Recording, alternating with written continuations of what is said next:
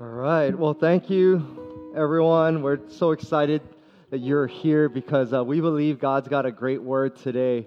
This is a very pivotal word. This, we're going to talk about how God makes us in mercy, made in mercy. And um, man, that's what the world needs more of right now. You know, the mercy of God coming through. But God is there freely giving the mercy, His mercy. The question is, are we freely receiving His mercy? And so, in, in this series, Made for Greatness, part two, we've been looking at the life of David. Um, if you're just joining us today, thank you for joining us. We, we believe that, you are made for greatness. Every single one of us in here is made for greatness. And so, we've been unfolding in David's life. You know, sometimes greatness starts with obscurity. And obscurity, it's to deal with insecurities. And so, how do we do that? Well, you have to listen to week one because, you know, we're in week five and I wouldn't have time today to explain today's word and then go back to week one on that. So, insecurities, we talked about also the importance of greatness is starting with the little things, and then that's that was week two. Week three, we talked about how to deal with attacks and persecution. In the journey to greatness, there's going to be oppositions, and some of those are in, within our own lives and authority figures in our lives. And how do we handle that? When spears are thrown at us, what do we do? Do we retaliate spears? Well, the question is, you got to go and listen to week three. And then last week, uh, we talked about as David becomes king now, uh, what do we do in, in greatness? And so from David's life, we learn what to do, and also you can learn from David and what not to do, right? And so that was last week. We looked a little bit about how David was a man after God's heart, so he always looked to God for discernment and direction, uh, but he lacked discretion in, in doing something because he didn't, he didn't search out God's word and will in carrying the presence of God. And so we talked about the importance of the presence of God last week. Well, here we are talking about the mercy of God made in mercy. So, mercy, I'm going to get a little bit deeper later on, but mercy is basically not getting what you deserve. When someone shows you mercy, there's a, usually a punishment that you are deserving of. You've done something wrong, but when you receive mercy, you're not getting what you deserve. And so, for those of us who have read scripture, this is a very infamous story that I remember the first time reading this, I just couldn't believe it. And uh, you know, so for if you've never read this before, uh, First Sam, sorry, Second Samuel chapter twelve, we're going to look at David, and we're going to look at someone named Bathsheba. Because from this, we can learn what not to do. But yet, through it, it also speaks of God's great mercy. And it's amazing that only in, in uh, when you look at scripture, only David is mentioned as a man after God's heart. And so we talked about here the premise of this whole series is that for us to be made in greatness, we all have to be a woman or a man after God's heart. And so this is good news because David was not perfect. And so if you're perfect in here, this message is not for you. The door's that way. But for the rest of us, we know we're not perfect. And that's good news that we can still be people after God's heart. And, and so what I'm about to read is scandalous. Uh, there's going to be even murder involved. And this is the king of Israel. David is the most not- notable king the most famous king, the, the king that's held in highest regard uh, in Israel that Israel's ever had. But yet, what we're going to read is just mind blowing. And, but yet, it speaks of the mercy of God. And, and, and the great thing about that is, even as I, um, when, when I'm going to read this, it also speaks of God's truth. That this scripture is eternally and divinely inspired, inspired by the breath of God inspiring men to write this word. Because if men put together this Bible, you, you best believe, right? In our fleshly tendencies, we just want to record. Well, people are going to read this in 2022. Okay, we better not put in that part about David and Bathsheba. We better not put in that part about what Peter did and how all his disciples ran from Jesus. Let's omit that. So people who say, oh, Christianity is made up, you can't trust the Bible, man, if this was written by just human intuition and, and will, we wouldn't have a lot of what we have today. but every page, every word is divinely inspired by God. So, what we have here is the complete scripture from Genesis to Revelation. But here we are as we start with uh, today in our scripture reading, 2 Samuel chapter 11, and we're going to look at verse tw- uh, chapter 12 as well later on. So we start with chapter 11. It says, In the springtime, when kings go off to war, David sent Joab out with the king's men and the whole Israelite army. They destroyed the Ammonites and besieged Rabbah, but David remained in Jerusalem. One evening, David got up from his bed and walked around on the roof of the palace. From the roof, he saw a woman bathing. The woman was very beautiful, and David sent someone to find out about her. The man said, She is Bathsheba, the daughter of Eliam, and the wife of Uriah the Hittite.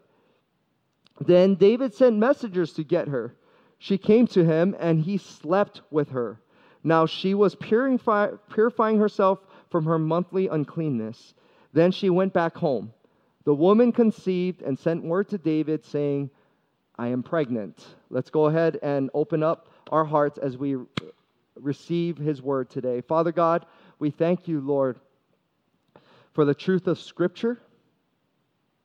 And the truth of Scripture also reveals, Lord God, the, the pain and the consequences of sin in our lives. And so we pray, God, that as you, Lord, have your way in our hearts as we continue to journey through your word this morning, may you, Lord God, pour your mercy out to re- be able to receive your truth. In Jesus' name we pray. Amen. So there's no sugarcoating this. What David did was a very sinful act. He's a king. And it says here at the very beginning of this passage that we read that at a time when kings go out to war, David sent Joab, his commander, to fight uh, on behalf of David. And so, first thing we see when we talk about this series for greatness is choose consistency over compromise. Choose consistency over compromise. And so, what we're going to do is do a uh, reverse reversal of before Bathsheba got pregnant. You know, you know, unless your name is Mary, two thousand years ago, that's the only one, right? Like, I don't know how I got pregnant. Okay, everyone else knows how they got pregnant. Okay, and so for Bathsheba, she knows how she got pregnant because it's, it's, it's interesting. In scripture, specifically says she was purifying herself from that monthly uncleanness. So basically, she just had her period. Uh, this is, you know, we don't have kids in here, so you don't have to worry about all that. Moms are like, oh my gosh, and then I gotta, gotta explain this to my daughter after. Okay, oh, I was gonna say something. I caught myself because that would have embarrassed my wife and my daughter. but uh, I said too much. Too late. Thank you, Donna. Okay. So, so the reason why it sets that up is because there's no now there's no hiding what David did with Bathsheba because she they can't blame it on her husband Uriah. So now we're going to take a look when we talk about sin, we're going to reverse how did this all happen? Cuz for some of us it's not like, "Oh, I just ended up with a DUI. I just ended up in divorce there are steps and things that happen. Maybe it's not your fault the divorce happened, but there's things when you trace back and we do some forensics on the result of sin in our lives being full blown, what happened? What happened? And so here, as we go back to verse 1, it says, In the springtime, at a time when kings go off to war, David stayed back at the palace.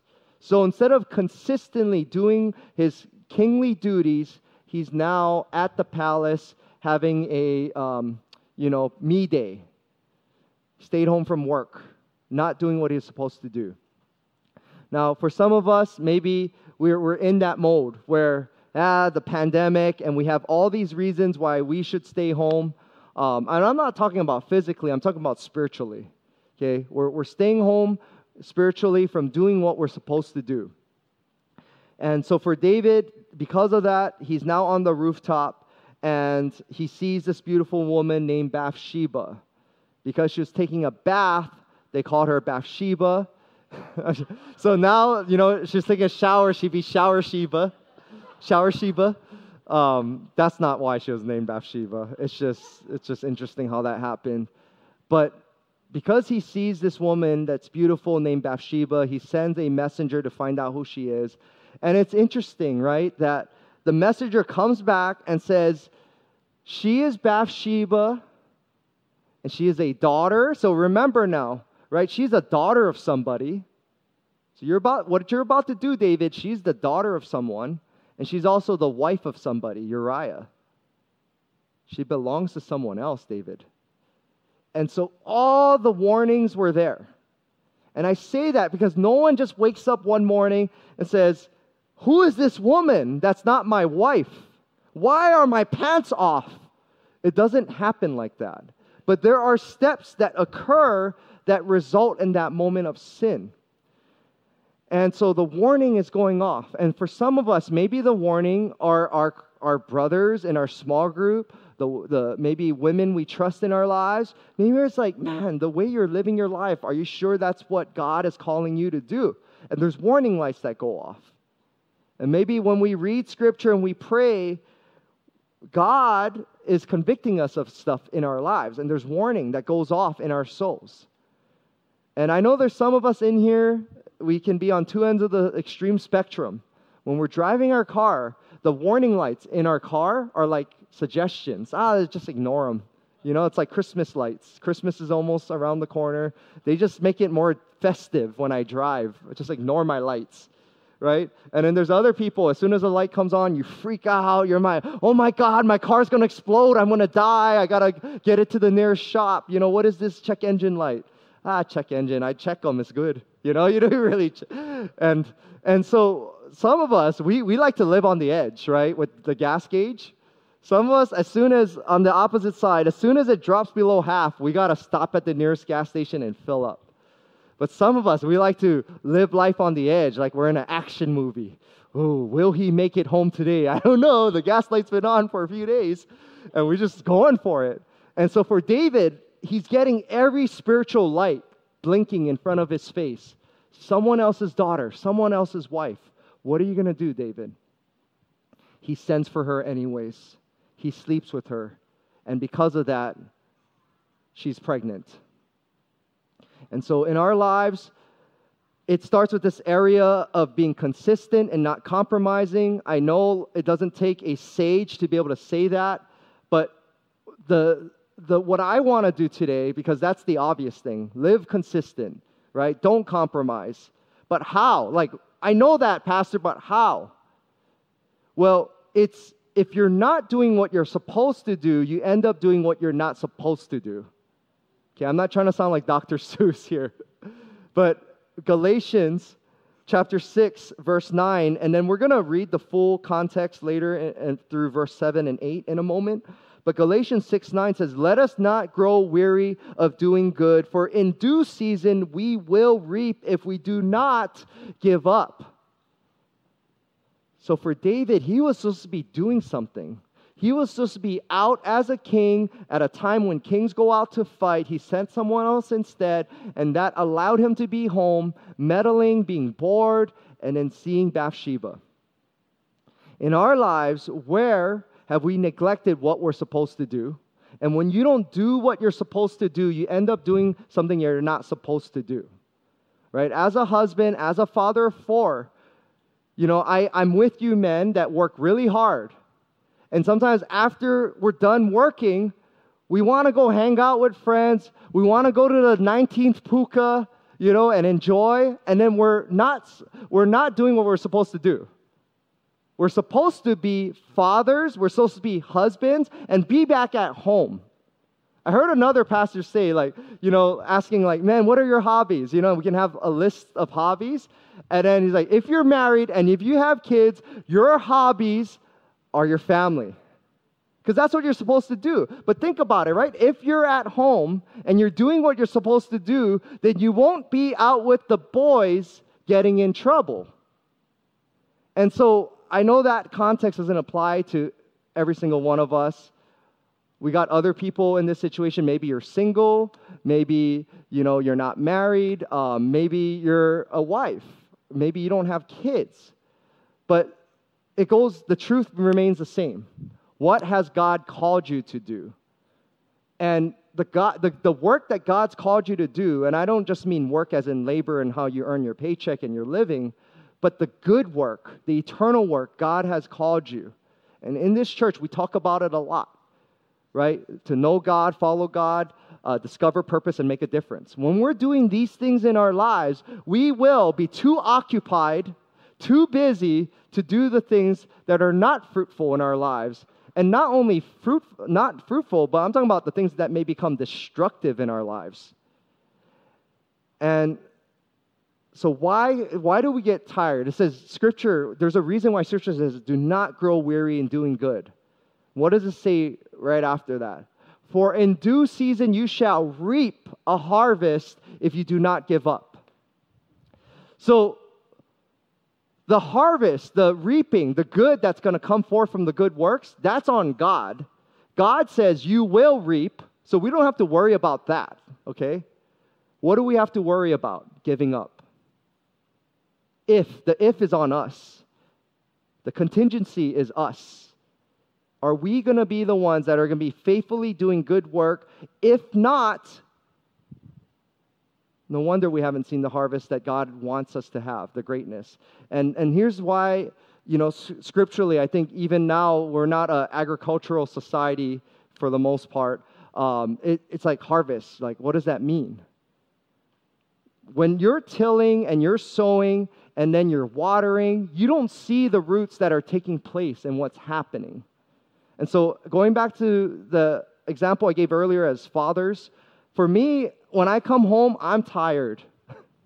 and I got four kids, and uh, I deal with people's mess all day as a pastor. It's good stuff. I'm, I'm blessed, you know, to do, to do ministry. And then I come home, and then I have to deal with the mess of my family, like literal mess, because I got, I had, like for years, I had four young kids, right? Kids in diapers, kids that don't know how to clean up themselves, kids, kids that don't understand it's time to shower and go to sleep. Years and years of that. It was a mess, like a literal mess. Water everywhere, milk everywhere, Cheerios everywhere, poop everywhere. It's a mess. I don't want to deal with that. I just want to go somewhere else. But then dealing with that afforded time to spend. Now my oldest is in high school. It's crazy. She is a teenager. Crazy. Pray for me. No, she's a good teenager. And but the reason why she's a good teenager, I realize in part because of the amount of time I spent with her. Laying in her bed, reading to her the word, praying with her, helping her establish her faith in God. And now I'm not the one, you know, we had Seek Week this past week. So downtown, uh, many of you came out with me on Tuesday night. Uh, she was not available to go on Tuesday night, my daughter, but on Wednesday, my daughter's like, Dad, can I go to Seek Week? I didn't say, Stella, do you love Jesus? well, you know, if you love Jesus, you better go seek week. You know, I didn't put that on her. On her own, she's like, Dad, can I go pray and go to seek week? And she has a ton of homework, so I, you know, that's another thing. But she went to seek week and then stayed up to 12:30 doing homework that night. But she'd rather first seek God and His will than, and then let everything else, all these things shall be added. Where did that come from? That I realized that came from those years of just instilling an example and faith in her. Times where I didn't feel like being a dad, but you know what? This is good work. And in due season, you will reap a harvest. And I'm starting to see the harvest now. Praise God. And so I just want to encourage us, whatever that may be like, maybe it's at work. And there's people that are constantly just bringing negative energy. They're constantly being divisive, constantly just backstabbing each other, trying to steal each other's clients or commissions. But then be faithful, continue to do good work, for in due season you shall reap. So maybe you're not reaping it in your paychecks now, but God promises you will reap. You will. It's a promise from God. But the question is, are we going to be faithful in doing good works? But here's another, I, I like to first put the, the more noble you know, um, godly reason. So that's that's why. But here's a even if you don't believe in God here, I know we got seekers. You're like, oh, I don't know if God will give me my harvest. You know, what is this harvest you're talking about, Pastor? Well, I got some truth for you. that not doing good works results in the opposite, right? Wrong works, bad works. And here's the truth like it says, do not grow weary in doing good. You know why? When you do bad, it's even more tiring, it's more taxing, it's more costly. Let's think about that, right? When we sin, when we do things that we know are wrong, think about the, the avalanche and the snowball effect of wrongs that ensue after that, the consequences that come. And so for David, because he chose to sleep with another man's wife, which we saw because he didn't do good works going out as a king, she's pregnant. She's pregnant. So what does he do? He calls Uriah back from the battlefield, Bathsheba's husband. He's one of David's mighty men. He's out there valiantly fighting David's war. Uriah comes home and he's hoping Uriah being, you know, out in the battlefield with his men, it's like, man, spend some quality time with your wife. Get intimate with your wife. But Uriah, knowing that his men are fighting, refuses to sleep with his wife. He's like, come on, your wife's so beautiful. And he refuses the first night. Can you imagine the guilt on David now? You know, he's not, not only doing what he's not supposed to do, but now here's someone that even when he's back is still thinking about the men that is left out in the field. Man, the guilt that must have came on David. And so David tries again a second night. This time he gets him drunk. Oh, have another one, ah, suck him up. And, and, and yet Uriah, again, his heart is like, no, I, I, I mean, he did drink, but he didn't, he didn't lose his inhibitions and then go back to Bathsheba. So David is frustrated. And we talk about how taxing and how tiring sin is. Sin leads to more sin. And I, Pastor Paris says this, so I, I, quote, I, I quote him Sin makes you stupid. So go ahead, let's just say that. Sin makes you stupid. Okay, so David does a very stupid thing. Because he's unsuccessful in trying to cover up this pregnancy of Uriah, or sorry, of Bathsheba, and Uriah refuses to sleep with his wife, he has to kill Uriah. How does he do this? So he sends him back. He's like, okay, you want to fight so bad? Go ahead and fight. Represent the kingdom. But he tells his commander Joab, put him, station him in the, the most fiercest part of the battle. And then during the, the most fiercest part of the fight, pull back the men except for Uriah. Don't let him know about it. He basically sentenced him to death and surely enough, the, the plan goes exactly like how David instructed Joab, and Uriah is killed on the battlefield. Man, think of all that work.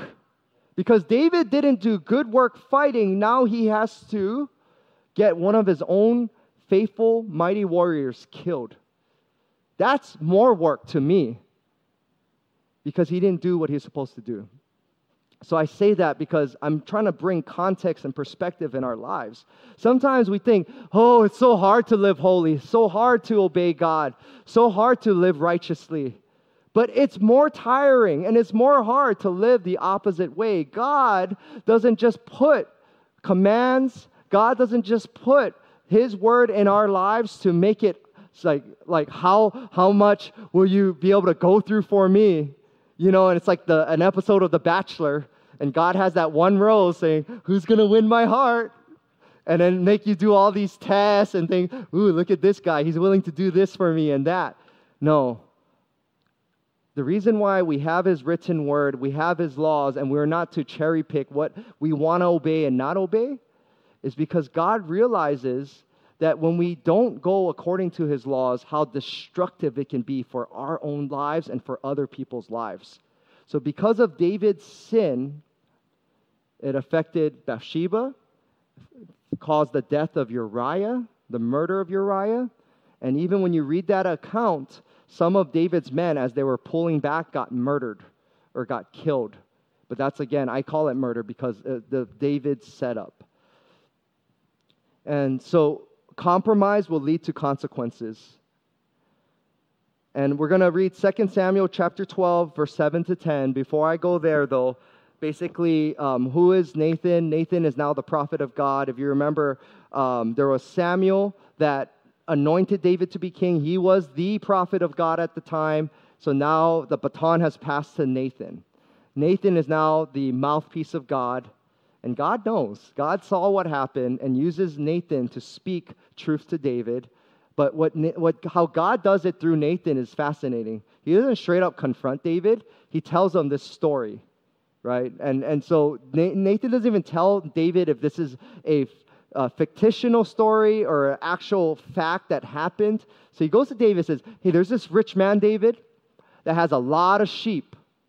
And then there's this poor man that only has one lamb. This poor man with the one lamb really loves this one lamb, takes care of this one lamb, is, sleeps with this one lamb. And then there was a party, and the rich man, instead of using a, from his own sheep, he kills and takes that one poor man's lamb for the party. And as soon as, Dave, as soon as Nathan is done, David erupts in anger. That man deserves death, and he needs to pay back four times what he took. Four times. You know, as a king, a king has to know the law because a king helps pronounce judgment. The law back then is theft is not punishable by death. Theft, you got to repay back four times over what is taken. But why is David now punishing this person in the story with death? Because when you sin, it leads to guilt. And the guilt is now eating away at David's heart. And isn't it interesting? Scripture uh, records that he angrily replied. So he, the, the guilt that is in him is causing anger to come at other people. And that's what sin does. It separates us from other people. It causes us to behave irrationally. As we said, sin makes you stupid. Now you don't act right around other people because of maybe shame, because of guilt, and you start acting differently. And no longer can you have relationships where you look people in the eye because of the sin that you're hiding behind. And so for David, he, he's like, This man is deserving of death.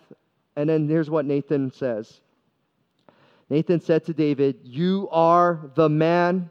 This is what the Lord, the God of Israel says, I anointed you king over Israel, and I delivered you from the hand of Saul. I gave you your master's house to you, and your master's wives into your arms.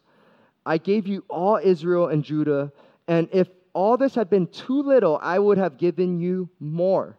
Why did you despise the word of the Lord by doing what is evil in his eyes? You struck down Uriah the Hittite with the sword and took his wife to be your own. You killed him with the sword of the Ammonites. Now, therefore, the sword will never depart from your house, because you despised me and took the wife of Uriah the Hittite to be your own. So, what's happening here? So, David is now suffering the consequences. Compromise leads to consequences. And David is being confronted with this truth that this man that Nathan was talking about is really you, David. And it's interesting. Nathan then says that all these things, you know, the wives that you have, which, by the way, the Bible's not for polygamy.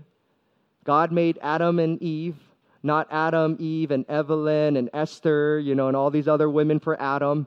And uh, so, again, we see the, the good and the bad and so we can learn from this.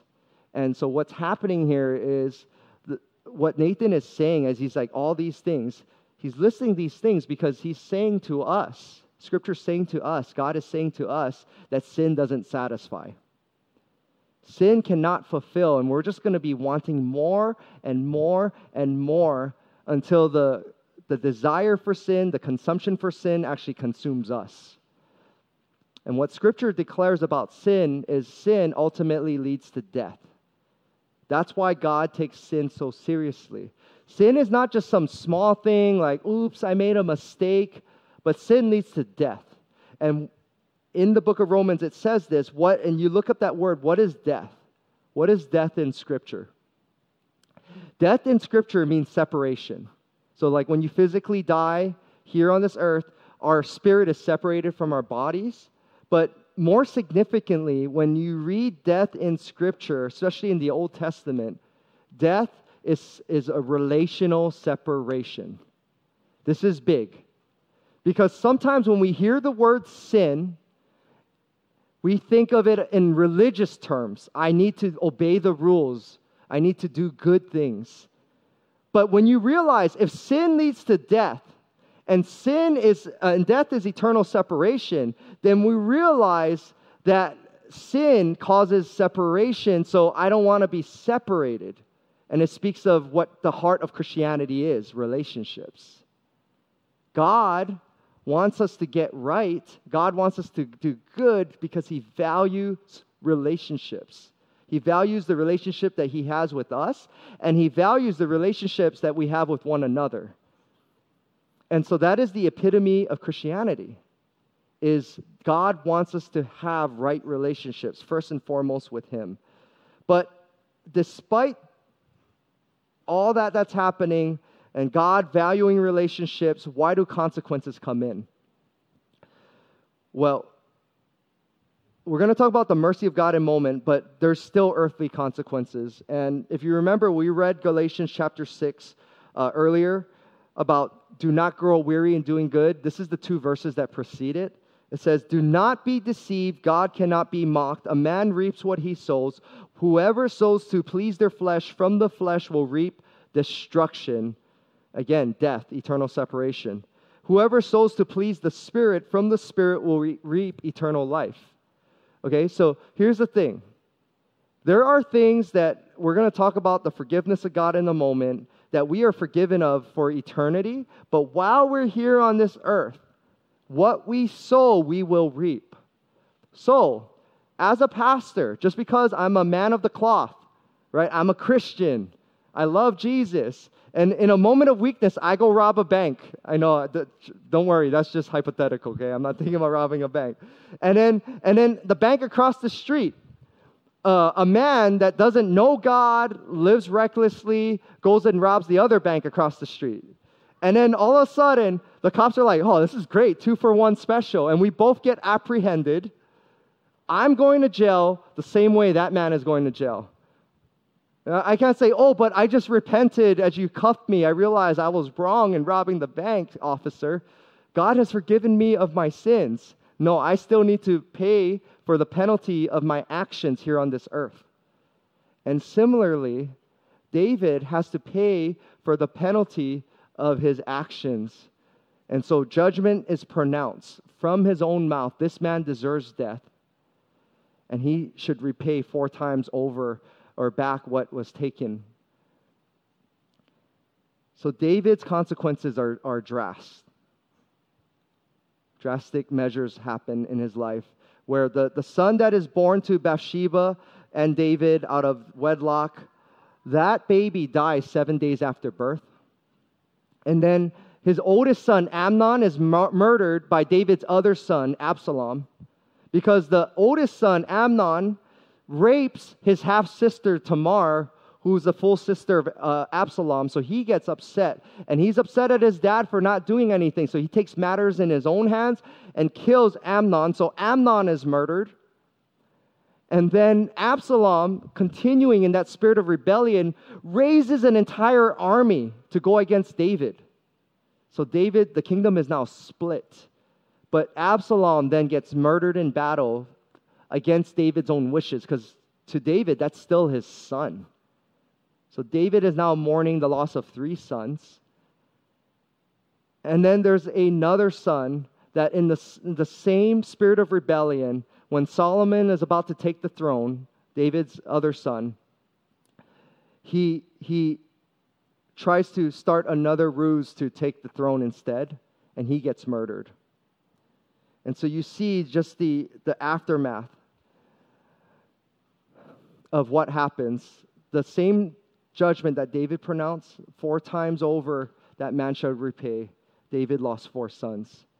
And sometimes we think we sin in a vacuum and we think this sin won't hurt anybody. But we don't realize that the sin that we that we commit can have consequences and effects that affect not just our lives, but and other people's lives, like Uriah and Bathsheba. but generations to come like his children that died in all untimely fashions, his four kids, his four sons. So, what, do, what are we to do? Come clean before Christ. And so, upon hearing of Nathan bringing these charges against David, does David make excuses? No, he is a man after God's heart. Even in failure, even in realizing how wrong he is, he doesn't cover it up. He doesn't run from Nathan. He doesn't hide, but he runs to God. And this is important for us. We need to come clean and be able to confess and come clean before Christ. So, the following verse, after Nathan brings these charges against David, this is what David said in verse 13. Then David said to Nathan, I have sinned against the Lord. Nathan replied, The Lord has taken away your sin. You are not going to die. So that's why David lived. You're not going to die. I've taken away your sin. That is a word for each and every one of us. When we choose to turn to God and receive His mercy, we are not going to die because He's taken away our sin. But have we said, I have sinned against the Lord? See, right now, because David got caught, what happens in our human fleshly tendency is this thing called worldly sorrow. What worldly sorrow is, is you're sorry you got caught. So, going back to my hypothetical example, again, I'm not planning to do this, but I robbed the bank, I got caught. I could be in prison. I could be eating like prison food and, and only have one cup of jello, and the biggest guy in the prison could take my jello. Like, oh man, I don't even get jello. Like, I, I'm so sorry I sinned because this is terrible, this punishment. That's worldly sorrow. I'm not sorry that I robbed the bank. I'm not sorry that I've offended God and didn't obey his commands to not take something that's not mine. I'm sorry for myself. I'm sorry for the punishment and the results of that punishment. That's what worldly sorrow is and worldly sorrow in Scripture, it says it leads to death. Death is eternal separation from God. So we continue in our sins and we don't turn to God, then it's going to result in eternal separation from God. Many of us, we want to go to heaven because we like the de- idea of heaven, right? Because hell just sounds like such a terrible place. And so we want to go to heaven because we want to escape hell. But we don't really want to go to heaven because we really want to be with God. And that's still sinful. That's selfish. And that we can try to do that, but worldly sorrow leads to death. Godly sorrow leads to eternal life. Godly sorrow is first and foremost, I've sinned against you, Lord. That's what David said. He didn't say, Oh man, I feel bad for Uriah. What did I do? I have sinned against Uriah. Oh, I feel bad about myself. My, my son, seven days old, died. Oh, man, I should have been another, a father of another child. But he says, I have sinned against you, Lord. And some of us, we're still in the mess that we're in because we haven't fully confessed that I have sinned against you, Lord. We haven't truly experienced godly sorrow. We don't experience godly sorrow because of, I'm just going to simplify it to two things. One, we don't care. We just don't realize the weight and the consequences of our sin, and we're apathetic about it. And in Scripture, it talks about our consciences have been seared. It's been so seared that we no longer, we've been ignoring that warning light so much that we no longer feel the conviction that this is wrong because we keep doing it. And so we don't even think it's wrong. So we don't care. The other thing, the reason why, is some of us being confronted by our sins. Like some of us are being confronted right now. The Holy Spirit's moving in our hearts, and it's surfacing some of the dregs that are in our souls, the muck, you know, the unforgiveness in our lives, the selfishness, the deceit. It's gross and it's nasty, and we're too afraid and ashamed to turn to God with this. So some of us run from God because we just don't care. We keep going the wrong direction. And some of us run from God because we are ashamed of it, and that's called condemnation, and that is a lie from the pit of hell. When we receive condemnation saying our sin is too great, our sin is too evil, and there is no way God can forgive us of this sin, so run from God, that is a lie from the enemy. God is also not just a holy God, not just a just God, but He is our Heavenly Father. And, you know, uh, I was talking about my oldest daughter, Stella, um, a moment ago being a teenager, but one of my fondest memories that I have with her as a father, she was four years old and uh, she fell and she cut her face right here under her eye. She had this gash. And so, as a dad, I wanted to heal right. I didn't want it to get infected, so I needed to clean it.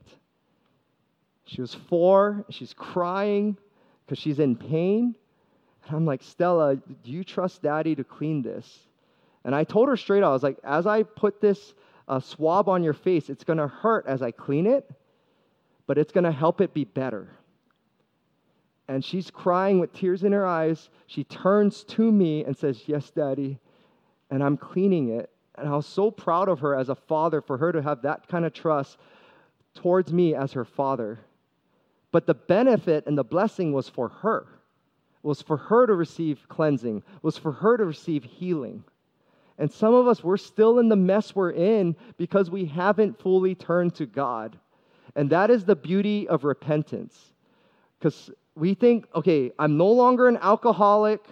I'm no longer this bitter, rageful person. But we, we so we turned from that, but we haven't turned to God and we turn to something else.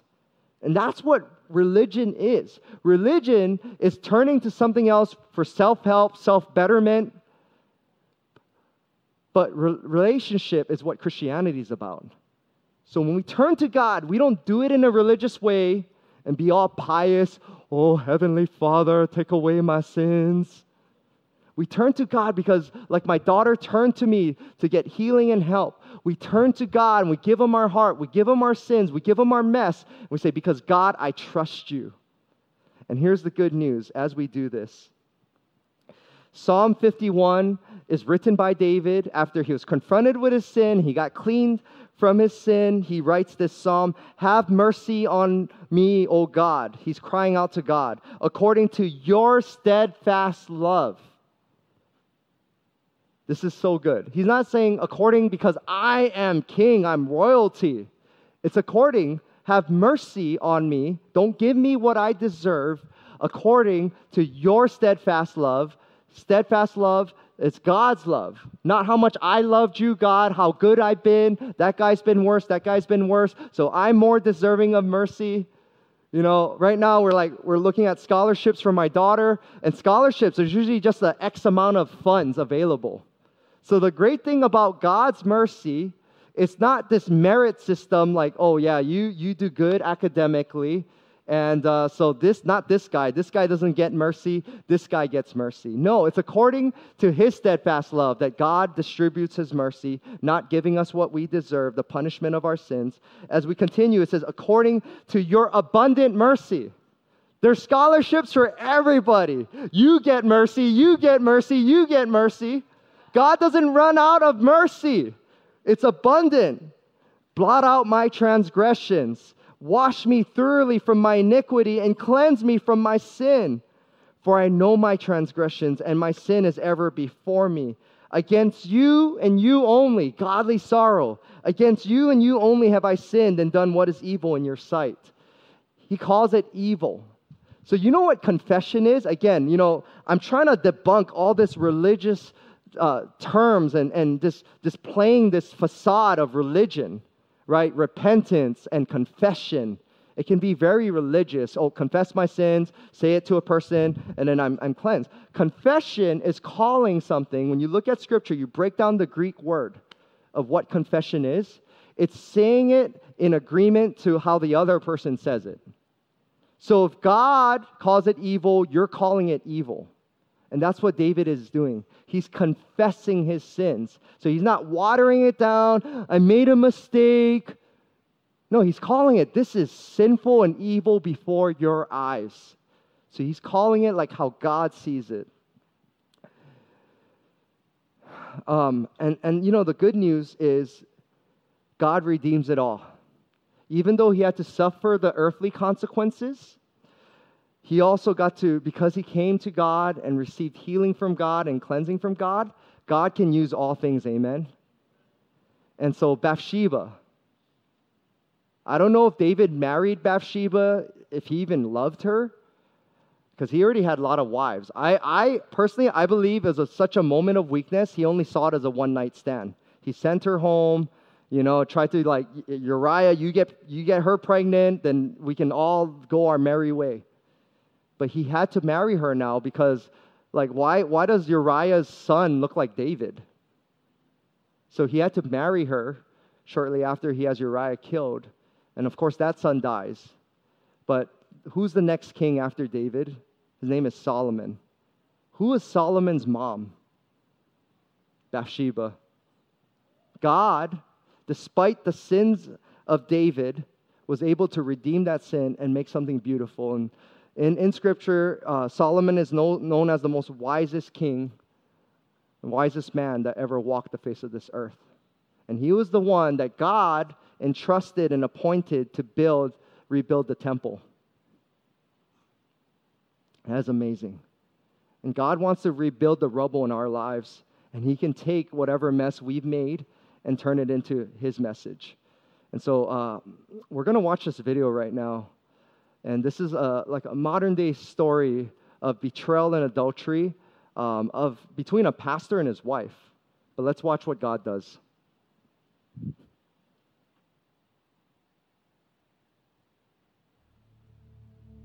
Bob and I both loved that whole idea of doing anything for Jesus. We were in ministry. I was a Jesus girl. We were rock solid. For Audrey and I, serving God meant everything to us.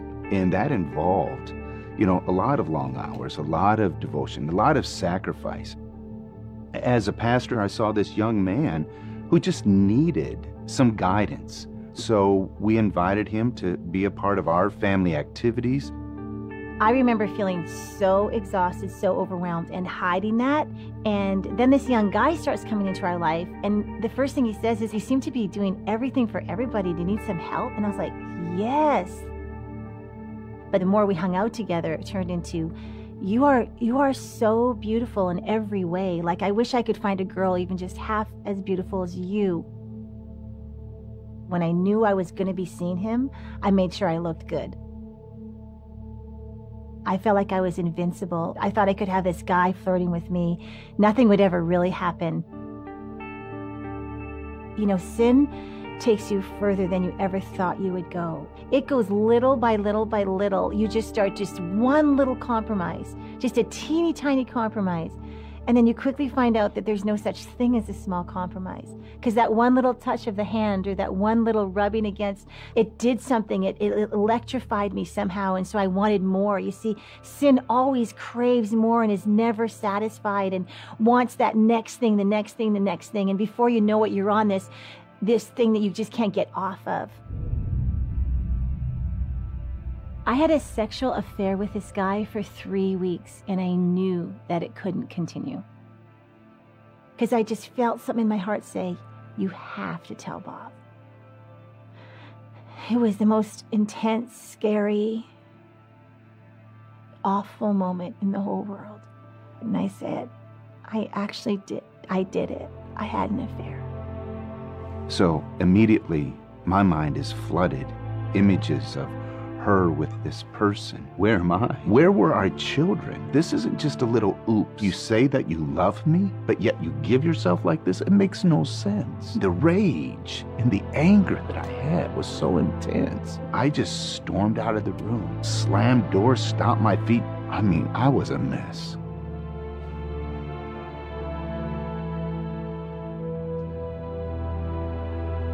I really wanted to hurt her. I wanted her to feel what I was feeling. Just when I didn't think the desperation could get any lower, I found out that as a result of this affair, I had become pregnant, and on that day, I didn't think I could face my life. I just felt like I had blown up my whole family. I cried out to God, Will you forgive me? And then I went to Bob and I said, Could you ever find it in your heart to love me again? I knew that in that moment I had to forgive her. But I was only capable of so much. That afternoon, I had to forgive her again. Later that evening, the next day, weeks, months, even years. Forgiveness really was a process for me. But we together chose to press in, you know, to each other, but really into God, because we were hoping that He could rescue not just us, but rescue our family and my children.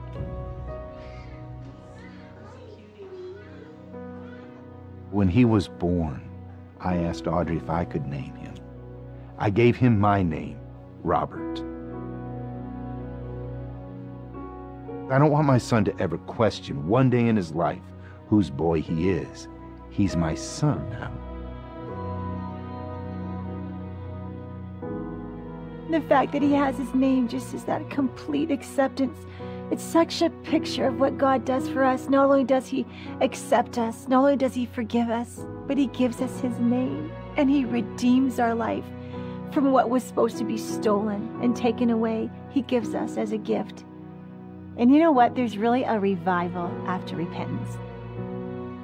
We don't have to have any secrets anymore. We trust each other and we love being married. When you participate with sin, it always takes. But when you participate with God, He always gives life. This is such a, a beautiful picture, um, what God can do in our lives. I know, I know in a room like this, we have people who are divorced and it didn't work out like what we saw here on screen, but God can take anything. You know, I've seen people remarried after divorce and, and have such fruitful marriages after. I've seen people's businesses completely fail because they self destructed and they done things they shouldn't have done in their business and they repented. And then God used that experience to do even greater things in through their life. And so whatever it may be, just know that sin is costly because it destroys relationships. And in the Old Testament, every time a prophet would talk about Israel, the nation of Israel, with God's people turning away from God, it would talk about Israel not only um, disobeying God's commands, uh, not following God's laws, but it'll talk about Israel being like a bride committing adultery. And you could see in Bob's, in Bob's heart as he's explaining and recounting that moment how painful it was for him when he found out about what happened. And he said that I was so angry, I wanted her to feel what, what I felt. And he was like punching holes in the wall as he stormed away. If he were to repay for her the punishment, that would not be a display of mercy. But he displayed mercy, and not only did he display mercy, he displayed grace, giving, giving Audrey more than she deserved by then taking in this child that's not his own, but making him as his own. And raising the child like his, one of his other four kids that he had. And that's what God does in our life. He gives us mercy, even though we don't deserve it. Um, he gives us more than we deserve, but what we are deserving of, He doesn't give it to us. He doesn't give us eternal separation. He doesn't give us the full punishment of our sins because of His mercy. But for us, we think, man, that's, that's so nice of God. And we, we sometimes we forget what the sin costs. What is the cost of sin? If you remember, I said sin is death, leads to death. So if we don't die, who did die? His name is Jesus. The ultimate act of mercy this earth will ever see happened 2,000 years ago on the cross when Jesus died for our sins, when he paid the penalty for our sins, it was God displaying his mercy once and for all for us to be able to be reconciled, to be in right relationship with him. But we need to turn to him to receive that mercy. Sin is costly. We would never be able to pay for it on our own. If we tried, we will eternally be separated from God. But because of his love, because of his great mercy, his steadfast love, his abundant mercy, the richness of who He is, we get to experience mercy. Ephesians 2 says this But God is so rich in mercy and lo- He loved us so much that even though we were dead because of our sins, He gave us life when He raised Christ from the dead.